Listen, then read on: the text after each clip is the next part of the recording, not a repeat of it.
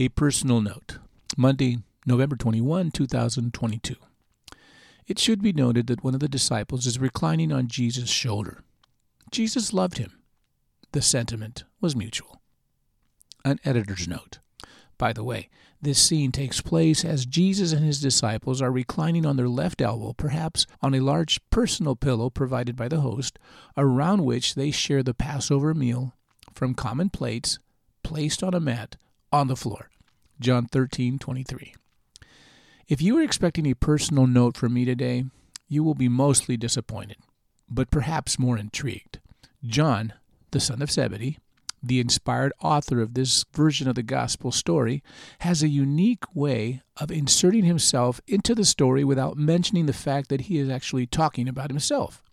Today's verse in John 13:23 is one of five cameos of himself in the gospel. They give us an insight into John's personality. I am fascinated by John.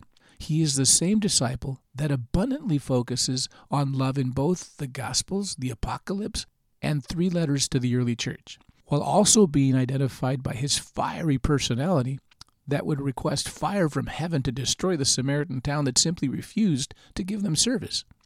He was a complicated person, to say the least.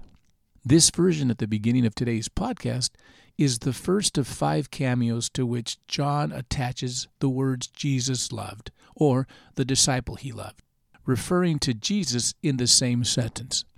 For the record, these references are found in John 13:23, 19:26, 22, 21:7, and 21:20. From that ill conceived moment when he demanded fire from heaven to the moment when he was chosen by Jesus to care for his mother while he was dying a slow death hanging on a Roman cross, John never mentioned himself by name. But his fingerprints are all over his writings.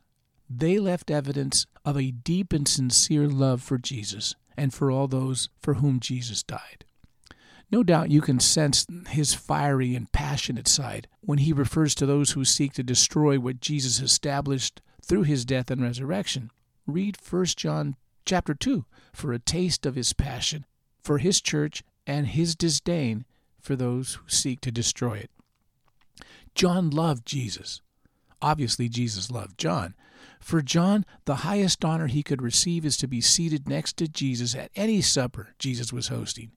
He was not perfect.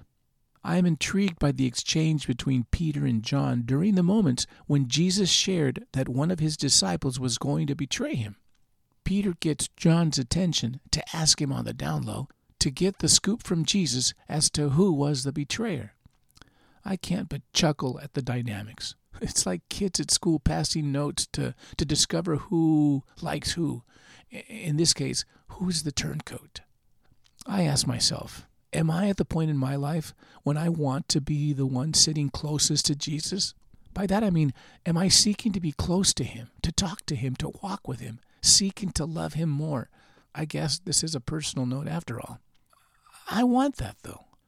I can only surmise that such a transformational change can only happen if the things that keep me from experiencing that metamorphosis from taking place in my life to fade away.